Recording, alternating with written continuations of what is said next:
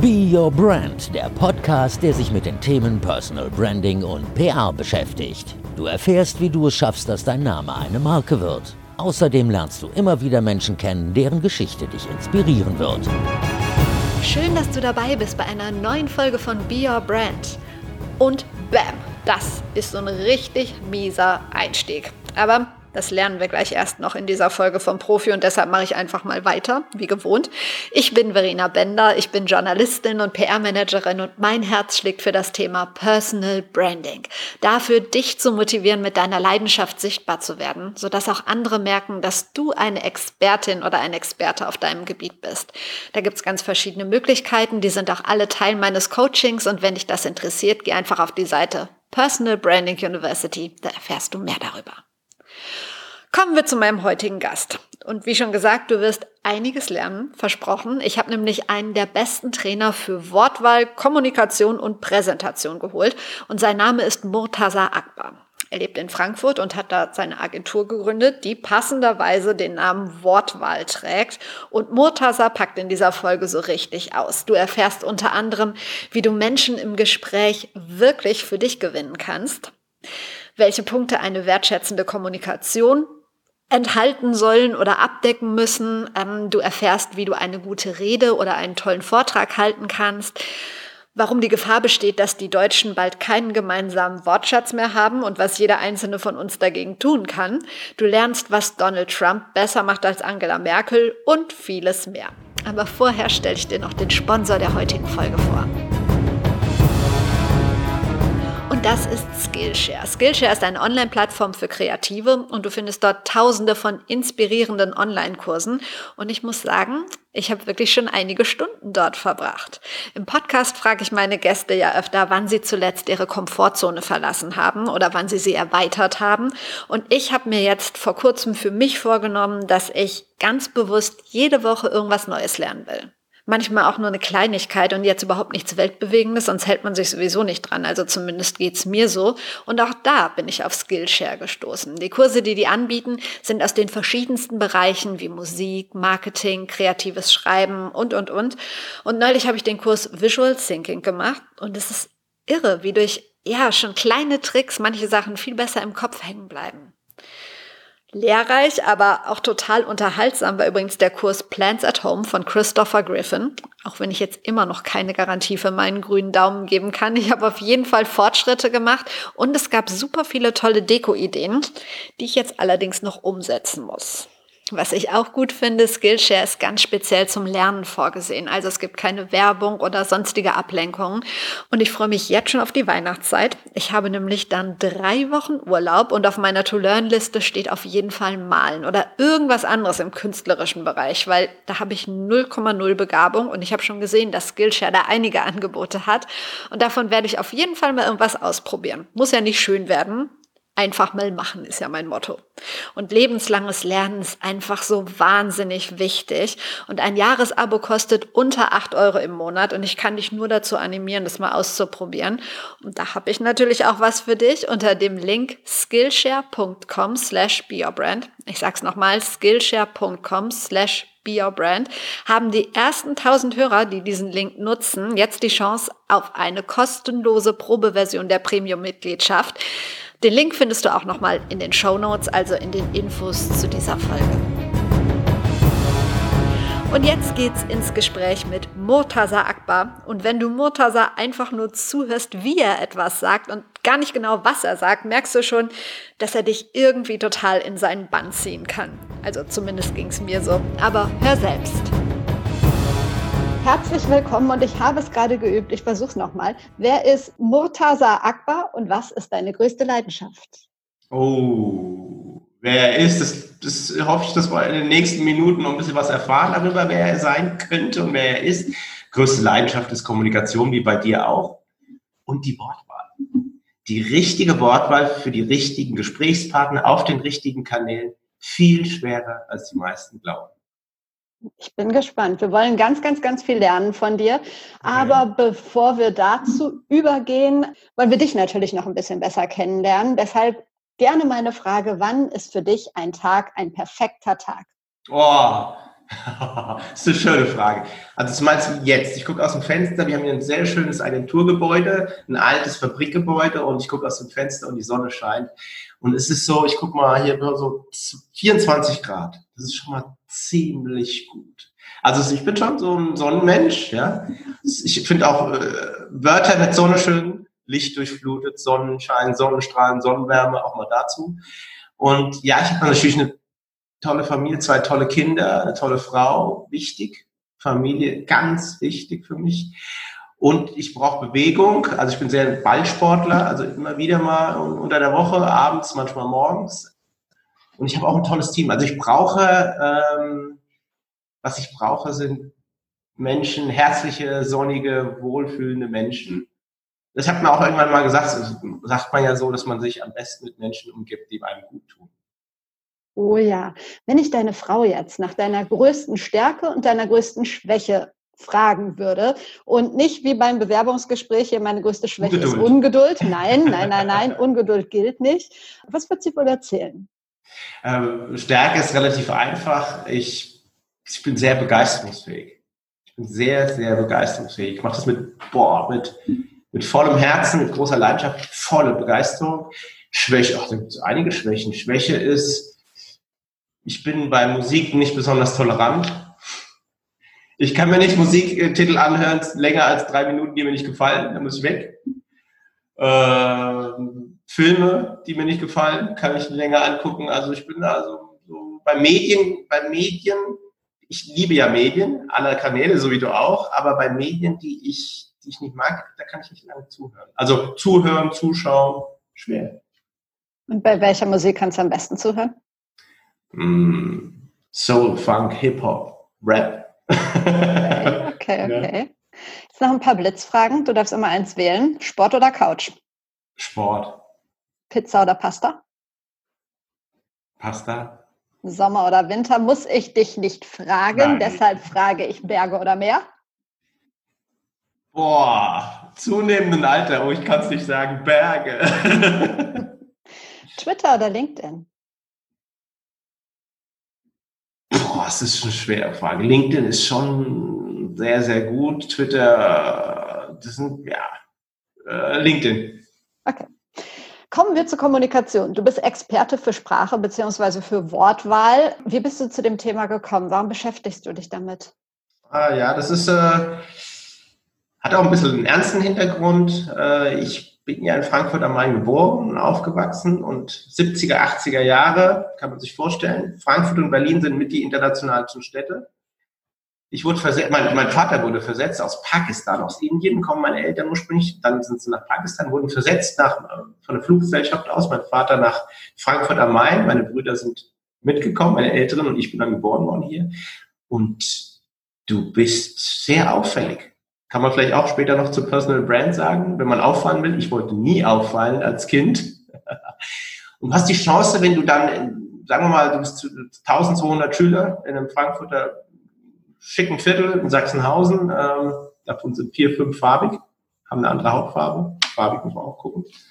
Dann fällst du halt auf und dann kriegst du auch das eine oder andere gesagt. Und du kannst dich entweder, du kannst entweder schnell laufen, das was ich sogar kann, oder du kannst Arnold Schwarzenegger sein oder du kannst dich verbal werden. Das habe ich relativ früh gelernt, dass Kraft und die Macht der Sprache sehr, sehr groß ist. Und verbal kontern, das habe ich sehr früh gelernt. Ja, das also schon. Ja, ja. Okay. Ähm, wie sieht denn jetzt dann deine berufliche Tätigkeit aus? Da geht es ja, glaube ich, nicht ums verbale Kontern. auch Schlagfertigkeit ist auch ganz wichtig. Wobei das Wort Schlagen, ja, Ratschläge ist auch wieder schwierig. Ähm, ich berate, also ich habe hier ein tolles Team, Wortwahl heißen wir, gibt es schon seit 20 Jahren unsere Agentur und wir beraten hier Unternehmen, wirklich große DAX-Konzerne, DAX internationale Unternehmen, die in Deutschland, Dachraum arbeiten, Verbände, Institutionen, Land, Land Hessen, Stadt Franken und so weiter. Vor allem beim Thema Wortwahl zunächst auf den verschiedenen, also wirklich auch verbal, als auch auf den verschiedenen Kanälen, Webseite, Twitter, Social Media, was es alles gibt aber auch in Sachen inzwischen Content. Ja, klar, wir machen auch Foto, wir machen Video und auch da brauchst du Sprache, aber wir machen das auch, setzen das auch um. Und ähm, inzwischen, das, Du bist ja auch äh, Kommunikatorin, weil jeder denkt, er kann es. Ja, jeder denkt, er kann Text schreiben, jeder denkt, er kann mal schnell ein Foto. Aber richtige Profis machen es halt dann doch anders. Ich kriege auch dann Anrufe hier ab und zu. Ich kann, ja, was äh, habe ich letztens einen Post geschrieben dazu? Ähm, ja, äh, ich bin Texter. Suchen Sie freiberufliche Texte. Also kommen nicht immer alle durch, aber wenn Sie, wenn Sie mal durchkommen, dann, ja, was texten Sie denn so?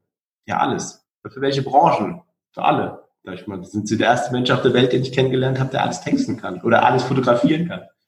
Und also ich liebe hohe Professionalität. Ich liebe das sehr und es gibt keinen Menschen, der alles schreiben kann, es gibt keinen, der alles fotografieren kann, etc. Und so sind wir auch schon auf einem sehr hohen Niveau unterwegs. Toi, toi, toi, auf Holz geklopft. Ich habe gelesen, dass dich ja gerade die deutsche Sprache fasziniert. Warum ausgerechnet die deutsche Sprache? Weil viele finden die ja nicht besonders schön. Die deutsche Sprache ist wunderschön. Deutsche Sprache ist wunderschön. Die deutsche Sprache hat so einen großen Wortschatz. Ich bin auch der Meinung, viele, ja, Anglizismen ist auch kein Problem. Also in Maßen, englische Wörter vollkommen in Ordnung. Gibt der Fels, Gender-Sternchen, alles okay. Vielfalt der Sprache wird immer größer. Alles in Maßen. Das ist ganz wichtig. Und ich finde, die deutsche Sprache ist wunderschön und sie wird viel zu wenig genutzt. Also wenn wir jetzt mal von Fakten sprechen, haben jetzt, ja, jeder von uns versteht über 50.000 Wörter. Und das ist und jeder von uns ist ein Wortschatzphänomen. Und jeder, in meinen Augen kennst du vielleicht auch, jeder hat ein besonderes Talent. Eins oder zwei herausragende Talente. Aber jeder ist auch ein Wortschatzphänomen. So nenne ich das bei meinen. Und wir nutzen es jeden Tag, ständig, tausende von Wörtern. Aber wir machen uns viel zu wenig Gedanken, wie wir es nutzen können, in welcher Form, was, wen wir damit verletzen, wen wir, wir kritisieren unglaublich viel, wir verletzen unglaublich viel, viel zu viel. Aber Empathie ist viel zu wenig geworden. Und das ist wertschätzende Kommunikation auf Deutsch. Das ist extrem wichtig, weil ich der Meinung bin, ich bin auch mehrsprachig aufgewachsen, zweisprachig, dass man nur in einer Sprache zwischen den Zeilen lesen kann und in einer Sprache das Gespür hat. Zwischen den Zeilen fein zu sprechen und auch empathisch. Und das ist bei mir halt Deutsch. Und warum bezeichnet man dich als Sprachoptimist? ich bin, ich habe den Namen mir gegeben. Ich habe eine Kolumne der Sprachoptimist, der Sprachoptimist, so, der, die erscheint in mehreren Zeitungen und dann auch noch im PR-Journal, ja. Und ähm, es gibt Sprachbewahrer und Sprachhüter. Die wollen die Sprache festhalten. Ja, so haben wir schon immer gesprochen. Anglizismen, um Gottes Willen. Champagner, wie nee, kann man glaube ich sagen und dann noch das ganze Social Media sprechen. Ich möchte den Menschen da deutlich machen, dass wir optimistisch mit der Sprache umgehen, mit unserem wunderschönen Wortschatz, auch ein schönes Wort. Und ich kriege unglaublich viele Leser-Mails und Leserinnen-Mails. Und die sagen dann immer, das ist bei ihnen immer besonders schön, äh, gerade von den Zeitungen, ähm, weil sie haben jetzt nicht irgendwie so einen Hintergrund, dass man sagt, sie wollen die, sie wollen die Sprache immer so belassen. Finde ich total schön und deswegen auch der Name Sprachoptimismus. Und was, was sagt man denn statt Champagner? Das habe ich echt noch nie gehört. Nee, da sagen manche dann Schaumwein oder Sekt oder so Zeug. Okay. Aber Champagner mit den mit französischen Wörtern hat man auch nicht so viele Probleme wie mit Anglizismen. Ah, sag mal, gibt's, ja, sagen wir mal drei Sätze, die du ganz unerträglich findest? Oh, ganz viele. Tausende. Da bin ich ganz bei Ihnen. Schwierig. Ähm, dann finde ich auch so Sachen, es gibt ganz viele äh, Redewendungen, die schwierig sind. Ja? Die haben immer negativ, dass das Kind in den Brunnen gefallen. Ich muss in den Zahn ziehen. Oder was, oder ganz schlimm, das ist wie ein totgeborenes Kind. Ganz schlimm. Oder sie sagen, ähm, mal in die Tüte gesprochen. Ja? Und das darf man bei uns, darf man so vieles nicht. Bla bla bla darf man nicht sagen, in die Tüte gesprochen. Ich sage dann zum Kunden immer, ähm, mal ins Blaue gesprochen. Und irgendeine Kundin hat dann zu mir gesagt, ja, das ist ja das ist ja cool, die sagen mal in die Tüte gesprungen. Dann werte ich ja mein eigenes äh, Sprechen ab.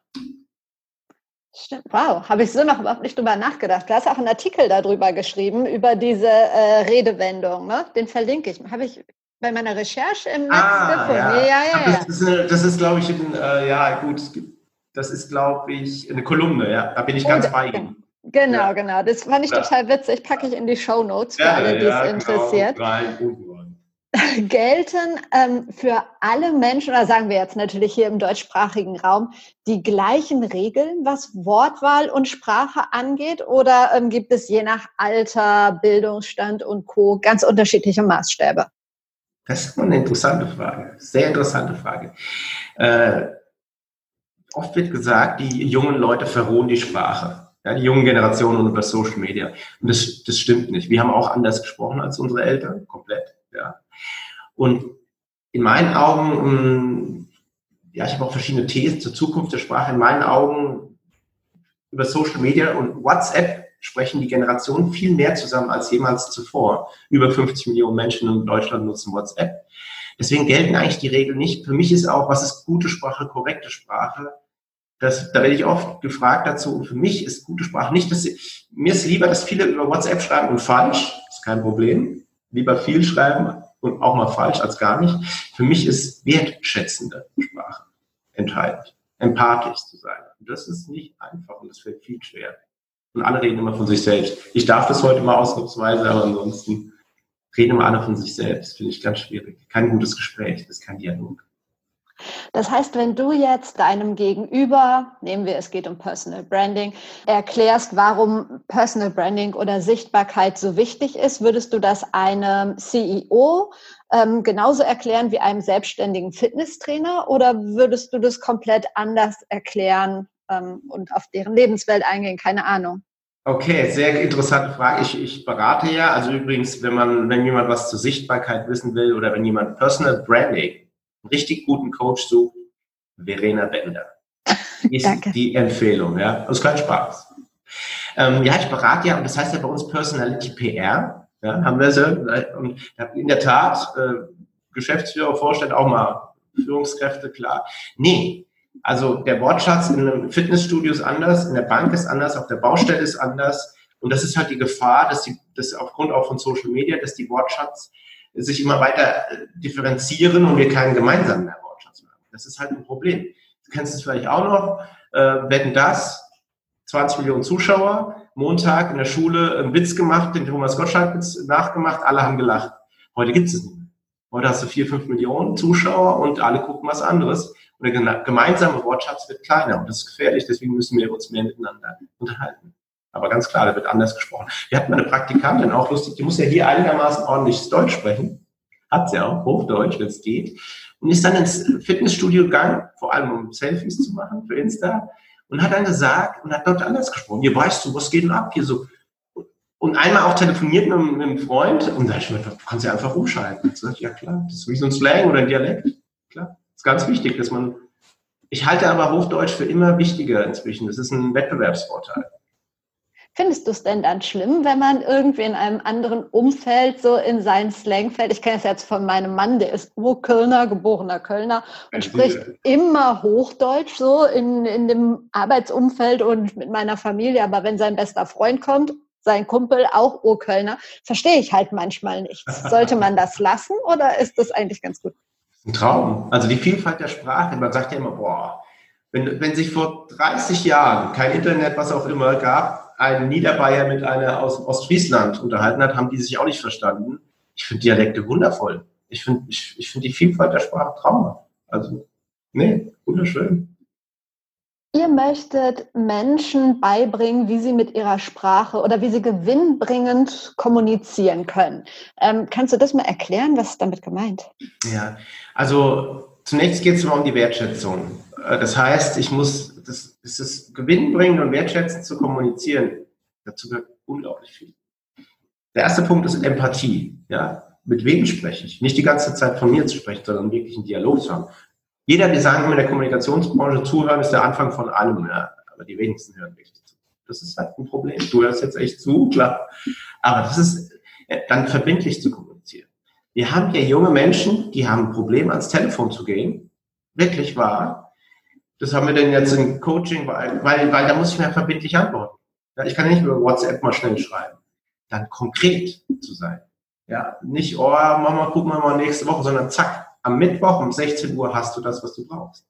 Und da gehört eine ganze Menge dazu, ja, individuell zu kommunizieren, äh, konkret, ja, gefühlvoll, ja, auf sein Gefühl zu hören. All das sind Punkte und das ist halt auch meine, meine, wir haben ja hier eine Agentur, da geht es wirklich um die kommerzielle Kommunikation auf den Kanälen. Und dann habe ich noch meine eigene Aufgabe. Ich bin ja unterwegs, klar, jetzt nicht mehr so viel gerade, äh, habe die große Ehre, Keynotes zu halten, Workshops, Seminare zu machen und dann immer zum Thema Wortwahl und Kommunikation. Das macht einen großen Spaß und Das Einzige, was ich immer sage bei den Vorträgen, umso größer sie sind, umso besser bin ich, dass ähm, das meistens die Menschen sind, die ja sowieso kommunikationsaffin sind. Und deswegen wollte ich, das wollte ich jetzt im Frühjahr machen, auch in die eine oder andere Brennpunktschule gehen in Frankfurt. Und auch zu sagen, ja, Leute, ja, ich bin nicht hier, aber Sprache ist echt wichtig. Du bietest ja auch eins zu eins Coachings an, habe ich gelesen. Wer, wer kommt da zu dir, beziehungsweise was ist dann die Fragestellung der Menschen, die zu dir kommen? Die Fragestellung ist relativ einfach. Es geht eher, es geht vor allem um Auftritt. Es geht um Präsentationscoaching. Und ja, viele sagen, viele wollen ja Speaker werden und, ja, und da muss man erstmal eine Leidenschaft haben für ein Thema, sonst kann man nicht ein Speaker werden. Und, und das, ich kann ja nicht vorstellen, kann ja nicht sagen, wie, wie sehr ich Langeweile hasse bei Vorträgen. Und man redet, man steht jetzt hier zusammen, also das ist das, das darum geht es beim Coaching. Präsentieren, präsentieren, auch in die Wortwahl. Also es sind immer verschiedene Anlässe, manchmal, meistens sind es Geschäftsführer, Führungskräfte der ersten Ebene, Vorstand, Vorstände, viele Banken hier in Frankfurt, Finanzdienstleister. Manchmal geht es auch um ein sehr konkretes Thema. Ich habe da Rede von den Mitarbeitern, 400 Mitarbeiter ja, momentan dann halt eher digital. Wie soll ich, was soll ich sagen, wie authentisch soll ich sein? Ja, klar. Und das ist vielleicht auch ein ganz wichtiger Punkt. Ähm, ich sitze jetzt, würde jetzt mit dir hier sitzen und du bist keine Kommunikationsexperte, was du ja willst. Und wir sitzen hier und du hast eine, einen Vortrag. Und der Vortrag ist, da vorne ist die Bühne und stehen irgendwie 80 Leute hier. Dann reden wir und wir reden ganz normal miteinander. Und dann läufst du zur Bühne und veränderst dich, warum auch immer, und redest auf der Bühne auch ganz komisch sperrig, langweilig, äh, ganz anders. Und das ist eigentlich, und das ist der schwerste und so, so einfach wie schwer. Ganz normal sprechen. Umso größer die Bühne ist, umso mehr kannst du mit deinen Gesten, mit der Sprache übertreiben mal, überspitzen. Aber ansonsten ganz normal sein. Und das ist das, was die meisten Leute schwer Du hast mir schon ein bisschen vorweggenommen, was ich ja ganz gut finde. Ich habe nämlich ohne Witz ähm, noch nie einen Vortrag gehalten. Ich habe mich immer davor gedrückt. Ich liebe diese Podcast-Nummer und ich schreibe super gerne, aber so präsentieren oder wenn ich mal angefragt wurde, hier Vortrag zum Thema Personal Branding, dann mm, nee, irgendwie weiß ich nicht. Also ich könnte zu dir kommen ins Coaching und sage immer, ich würde das gerne machen, was machst du da mit mir? Und ich biete dir hier exklusiv für dich persönlich an. Das machen wir mal. Wenn ich in Köln bin oder du in Frankfurt bist, dann nehme ich mir zwei Stunden Zeit. Nee, aber das ist total süß. aber um jetzt auch mal gerne, da komme ich bestimmt drauf zurück, ja. aber um die Leute jetzt mal ein bisschen abzuholen und damit ich auch schon weiß, was mich erwartet, ähm, was machst du denn dann mit mir? Ja, also wir brauchen in der Regel, sagen wir mal, du hältst eine Rede, ja äh, oder einen Vortrag, 20 Minuten, 15 Minuten, 18 Minuten, 45 Minuten. Ja. Da gehört, also wenn du das richtig machen willst mit Präsentation, auch mit Folie, ja, da gehört unfassbar viel dazu. Ich weiß nicht, da gehört von der Klasse, vom Handwerk, vom, von, der, von der Gestik, von der Mimik, vom Ton, von der Sprache. Das ist mal so eine. Aber inhaltlich gehört auch, wir brauchen eine Dramaturgie. Ja, wie fangen wir an? Wie hören wir auf? Wir brauchen Geschichte. Das berühmte Storytelling gab es ja früher nicht vor fünf Jahren. Habe ich auch mal geschrieben. Ja, solange es Menschen gibt, gibt es Geschichten. Und, und du brauchst Bilder, weniger ist mehr. Aber du musst vor allem du selbst sein. Und wie gesagt, umso größer die Bühne, umso mehr kannst du überspitzen. Du musst, ich, wie gesagt, lebendig sein und unterhaltsam. Langeweile ist schwierig. Und da werden wir dran arbeiten. Es gibt einige Module und ähm, den Kopf zu öffnen. Also wie bei dir, weil du sagst, ich mache keine gerne Vorträge. Das berühmte Mindset. Das, und wenn du Lust drauf hast, dann, sonst kriegen wir das gar nicht hin. Wenn du Angst davor hast, und auch das müssen wir. Da gibt es auch Techniken, Atemtechniken etc. Das müssen wir auch lösen. Machen wir sehr gerne. Frau Bender. Ja. Sehr, sehr spannend. Machen wir wirklich. Hast du ganz allgemein äh, drei Tipps für den perfekten Vortrag? Ich habe mal gehört, dass der Ein- und Ausstieg total wichtig ja, ist. Ja, ähm, ja, also der Einstieg ist der, das, das A und O. also der Einstieg ist unglaublich. Keine herzlich willkommen, sondern was mir gestern passiert ist, ey, das, das ist mir noch nie in meinem Leben passiert. Oder, oder ich habe vorhin eine Frau gesehen, ey, die hatte so rote Haare und mm, dann weiter. Also Cliffhanger, Teaser gleich am Anfang, brauchst du am Schluss, das bleibt auch im Kopf, klar. Das ist, und das, und, und Spiel, ja, das ist so, erzähle Anekdoten. Erzähle Anekdoten, erzähle wahre Geschichten. Und, brauchst, und weniger ist mehr. Weniger Inhalt. Die meisten machen immer, möchten immer ganz viel Inhalt haben und wenig, äh, wie bringe ich es den Leuten bei oder näher. Das Gegenteil ist der Fall. Wenig Inhalt, wichtige Botschaften, Substanz. Du brauchst Substanz, sonst funktioniert es gar nicht. Und dann vermitteln. Aber es ist, man muss zugeben, es ist die Königsdisziplin der Kommunikation. Glaube ich, ich gerne. Wer ist für dich ein ganz großartiger Redner? Ja, Barack Obama ist schon gut. Ähm, Helmut Schmidt war grandios. War, also ich habe als Kind die große Kunst der Pausen. Die Pause an der richtigen Stelle zu machen. Man muss nicht ständig reden, die Pause an der richtigen Stelle machen. Sowas ist für mich schon grandios. Gibt es bei dir so eine Rede, einen Vortrag, der dir immer noch im Gedächtnis ist? Wenn ja, was für einer? Und ähm, ja, warum? Ja, es gibt natürlich den einen oder anderen TED-Talk aus den USA, ja, der mir, ich kenne den Redner gar ich habe den Redner gar nicht mehr im Kopf, muss ich zugeben, aber es gibt, ah, den reiche ich mal nach. Weil das ist einer, der, ja, das ist ein super guter, äh, guter, ja, die ist, glaube ich, fünf, sechs Minuten lang und er nimmt alle auf den, auf den Arm. Also der zeigt Grafiken und sagt jetzt so, jetzt kommt eine wichtige Grafik und jetzt gucke ich mal ernst. Und er hat sogar eine Brille an ohne Gläser und meine Brille ist eine auch. Also hochinteressant, das zeige ich, das, den, den Link schicke ich dir mal, schreibe ich mal gerade mal auf, ja.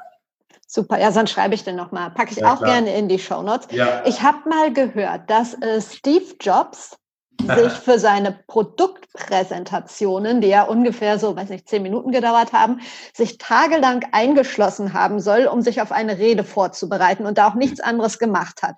Glaubst du, das stimmt oder ist es ein Gerücht? Nee, das glaube ich gern, weil er ja ein Perfektionist war und ähm, der da keinen Fehler machen wollte. Es sind aber trotzdem Fehler bei der Präsentation passiert und dann hat man auch an seinem Gesichtsausdruck gesehen, wie ihn das genervt hat weil er natürlich alles vorbereitet hatte. Das finde ich, da gibt es auch übrigens einen coolen Spruch von Achtung.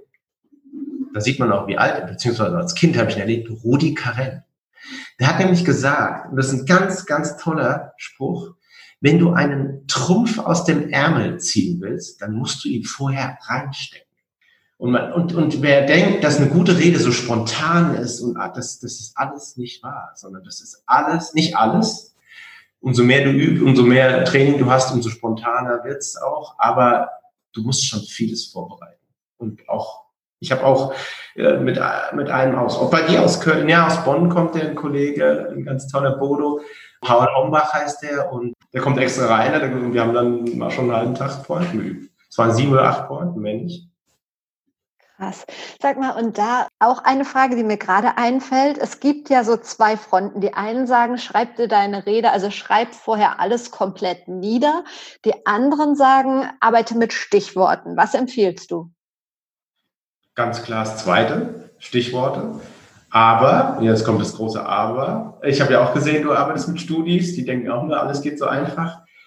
wenn du eine Rede, wenn du einen richtigen Vortrag halten willst, 30 Minuten. Man kann eigentlich sagen, so oft wie so pro Minute, also ab 10 Minuten musst du 10 Mal üben. 11 Minuten, 11 Mal üben, 12 Minuten und so weiter. So, und dann hast du es. Und wenn du es dann irgendwie Intus hast, dann musst du natürlich freisprechen können. Bist du eigentlich noch aufgeregt vor Reden oder kann man dich nachts um drei auf die Bühne stellen und du erzählst? Nee, man kann mich drei Uhr nachts auf die Bühne stellen, ich erzähle, aber ich bin trotzdem aufgeregt vorher. Wenn ich einmal nicht irgendwann nicht mehr aufgeregt sein werde, dann wird es nicht funktionieren. Ich war mal nicht so richtig aufgeregt. Das war vor drei oder vier Jahren und die war richtig schlecht. Es waren nur so, das waren so 30, 40 Leute. Ich habe gedacht, das machst du locker. War nicht gut vorbereitet. War, das war nicht gut.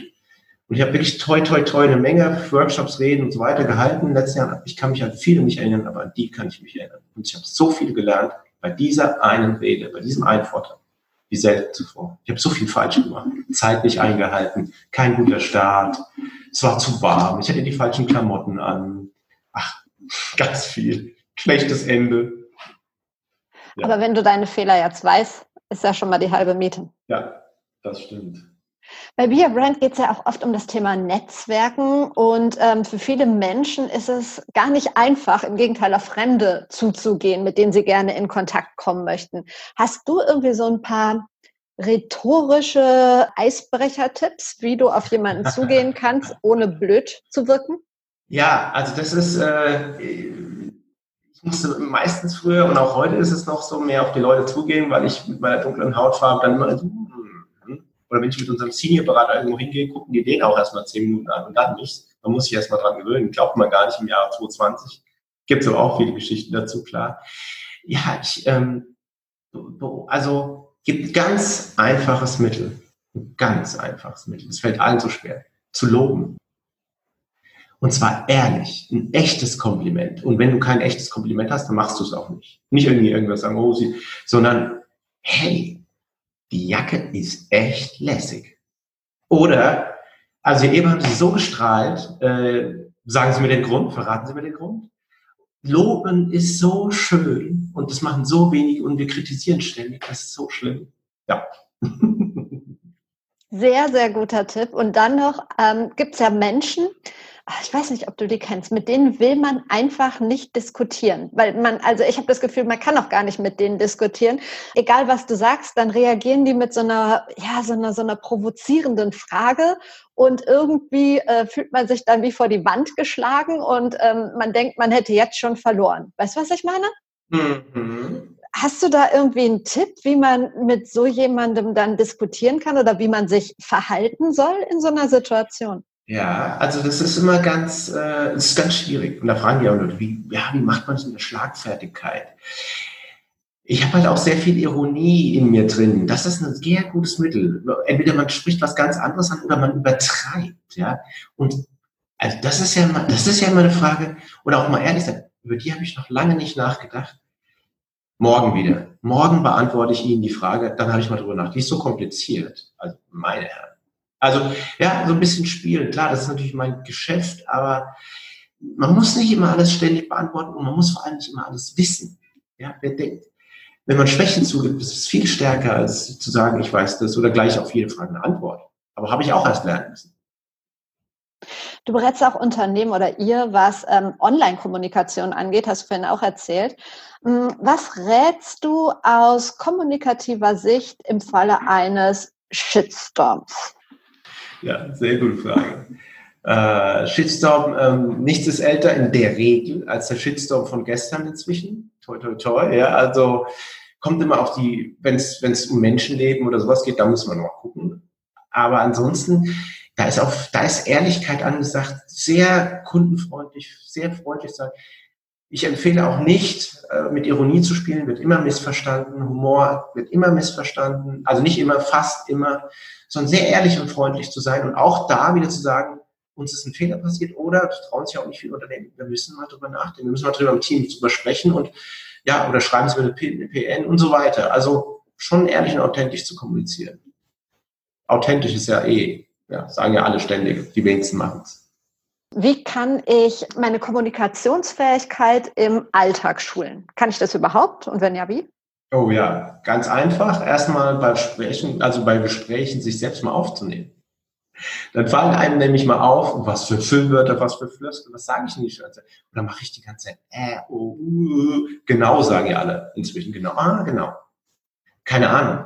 Ja, meine Studis, ich weiß nicht, wie es bei dir ist, die dürfen auch keine Ahnung, nicht keine Ahnung sagen. Die fangen ja an, melden sich oder sagen dann was, äh, keine Ahnung, aber das könnte das und das sein. Das ist ja wie in die Tüte gesprochen, keine Ahnung. Hast du jetzt Ahnung oder nicht? Lass es doch einfach weg. Also das, die meisten wissen gar nicht, was sie sagen. Das habe ich auch erst von mir gelernt, als ich meine Keynotes aufgenommen oder früher schon viele Interviews gegeben habe. Oder du, so wie du jetzt auch aufnimmst und dich selbst dann auch hörst. Das ist eigentlich das ist schon relativ einfach. Erstmal. Und dann sich bewusst werden und dann ändern, das dauert.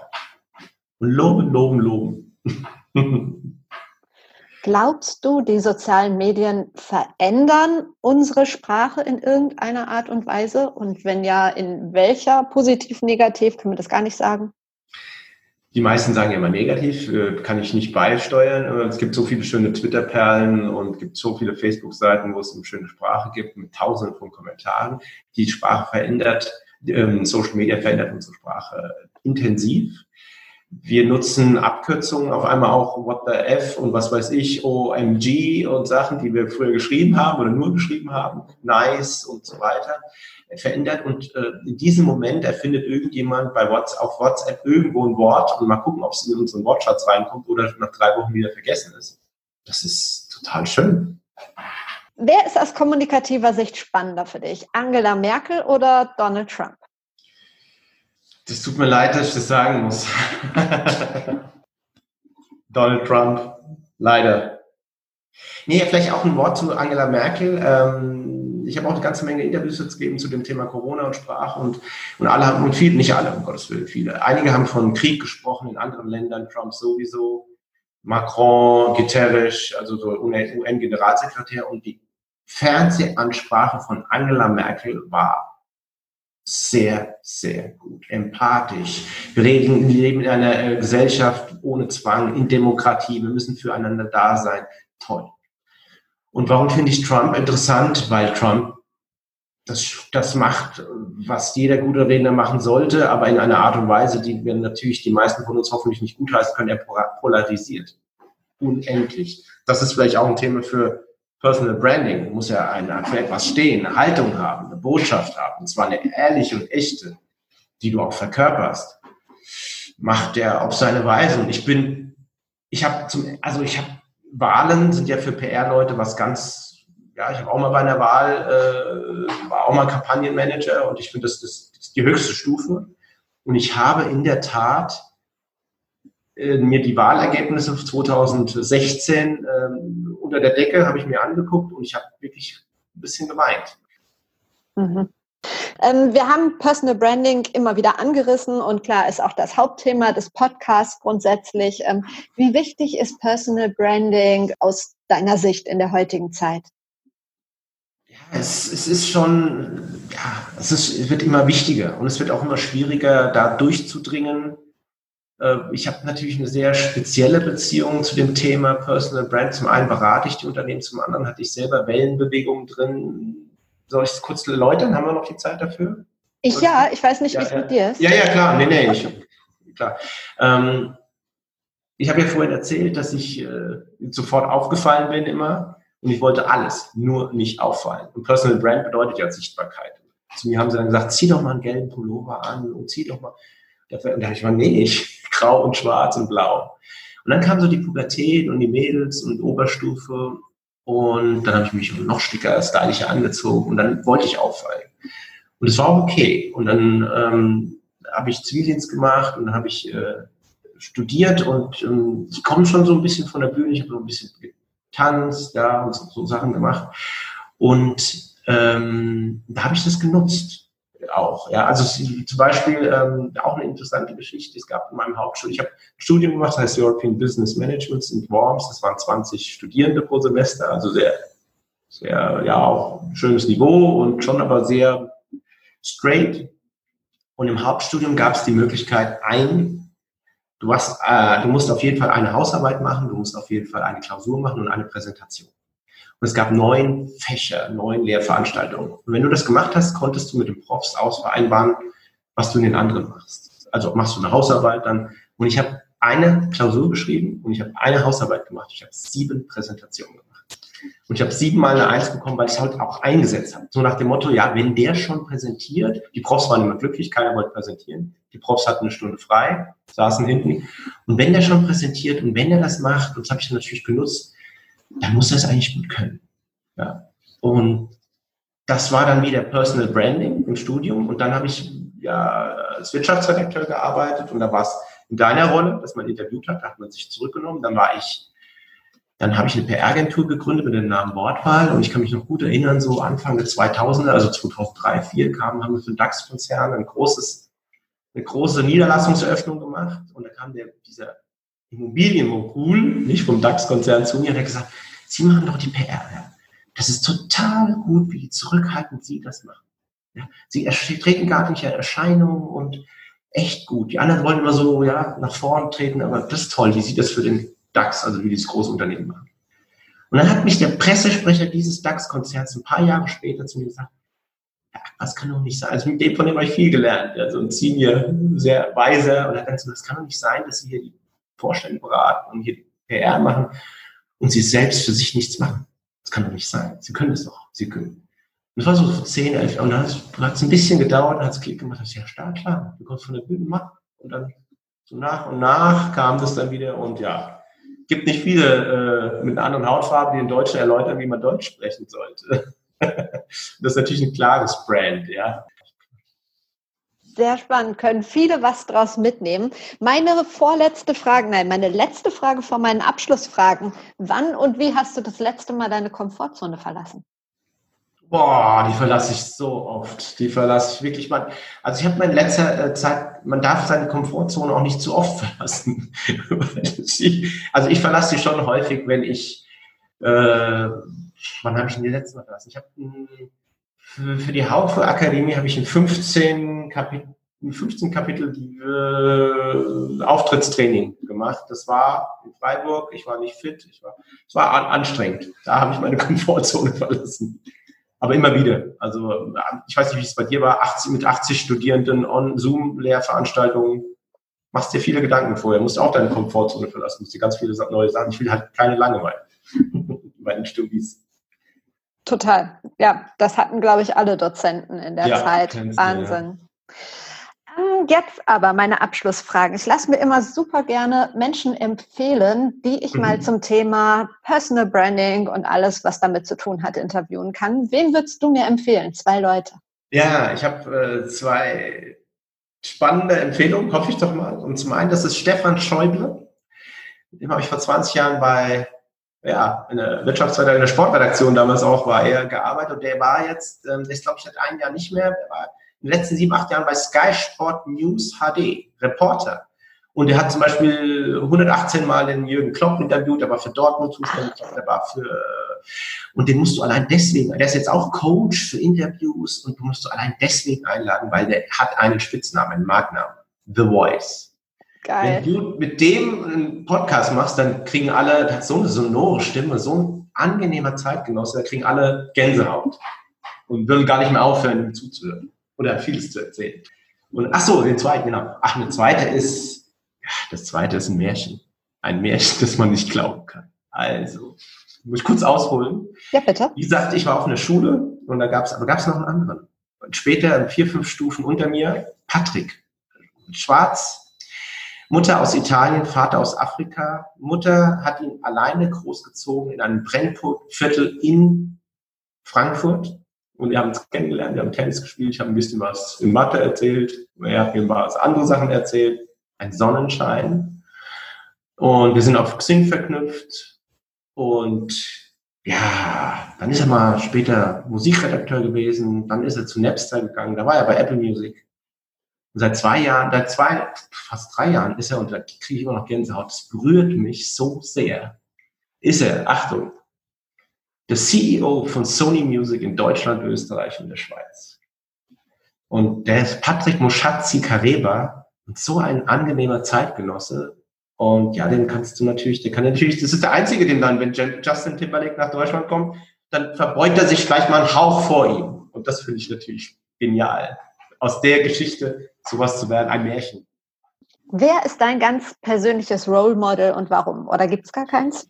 Ja, ich hätte gern eins gehabt ich hätte so gern eins gehabt, aber es gab keins, weil wen hätte ich nehmen sollen? Ja, der irgendwie, ich, ich hätte gerne eins gehabt. Ich, was ich, was mich immer fasziniert hat, war so die Leichtigkeit und die Gelassenheit von Menschen. Also ich bin halt ein Ballsportler und ich habe auch gern Tennis gespielt früher immer jetzt einfach, immer noch ab und zu. Und da gibt es so Leute, wenn, wenn du zum Beispiel Roger Federer siehst oder für Pete Sampras, ja, kannst du vielleicht auch noch? Pete Sampras? Nee. Roger Federer kennst du aber, okay. Also wenn, wenn der Tennis spielt, hast du das Gefühl, der kommt gerade aus, hat gerade einen Termin und nach zwei Stunden hat er wieder irgendwie eine Vorlesung und zwischendurch spielt er in einer Leichtigkeit, einer Lässigkeit, einer Gelassenheit und geht dann wieder und schwitzt nicht und geht danach wieder.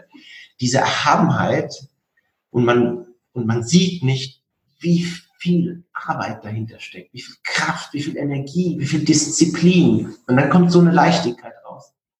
Das Finde ich erhaben. Ganz toll.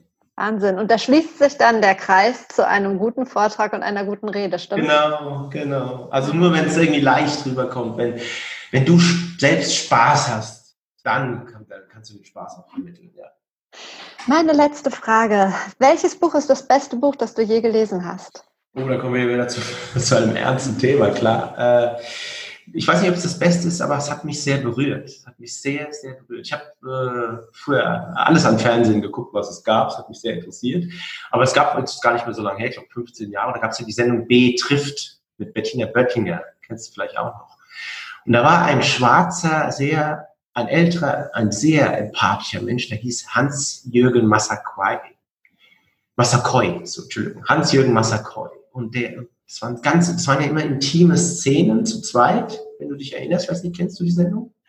Vom Namen, ich habe sie ja, nie gesehen. Ja, und es waren sehr intime Gespräche und er hat dann angefangen, irgendwann auch Tränen hat er gehabt und der war der Sohn einer, eines Afrikaners, einer Deutschen und ist in der Nazi-Zeit groß geworden als schwarzes Kind und wurde versteckt und hat gut behütet und das und die, darüber hat er ein Buch geschrieben. Das heißt, Achtung, Ganz schlimmer Titel, aber so ist es halt. Neger, Neger, Schornsteinfeger. Und er ist dann in die USA gegangen, da schließt sich der Kreis wieder zum Thema PR und Medien und ist dort dann mit Ehrgeiz und Willen und Können der Chefredakteur geworden von Ebony. Ebony ist das Magazin für Schwarze in den USA. Und das ist natürlich, und er hat in einem Hamburger Dialekt gesprochen und Geschichten erzählt, da, da habe ich Gänsehaut bekommen. Und das ist ein Buch, vielleicht das Beste, aber es mich sehr berührt hat. Toll. Vielen Dank dafür und danke für deine vielen Tipps und deine Zeit. Sehr, sehr gerne. Ich hoffe, der eine oder andere, die oder der eine oder andere kann was damit anfangen. Lob mehr wertschätzende Kommunikation. Tolles Schlusswort. Das war's schon wieder mit Be Your Brand. In den Show Notes gibt es noch ein paar Infos zu meinen Coachings. Also solltest du an deinem Personal Branding, an deiner Sichtbarkeit ein bisschen arbeiten wollen, sodass auch andere merken, dass du eine Expertin oder ein Experte auf deinem Gebiet bist, dann schau gerne mal, lass uns vielleicht einfach mal unverbindlich sprechen, kontaktiere mich gerne, wir können uns vernetzen auf Instagram, Twitter, LinkedIn, wo auch immer. Ich würde mich freuen, von dir zu hören, aber jetzt erstmal einen schönen Tag, Nachmittag oder Abend. Wir hören uns wieder am Donnerstag. Bis dahin, trau dich rauszugehen. Ich glaube an dich.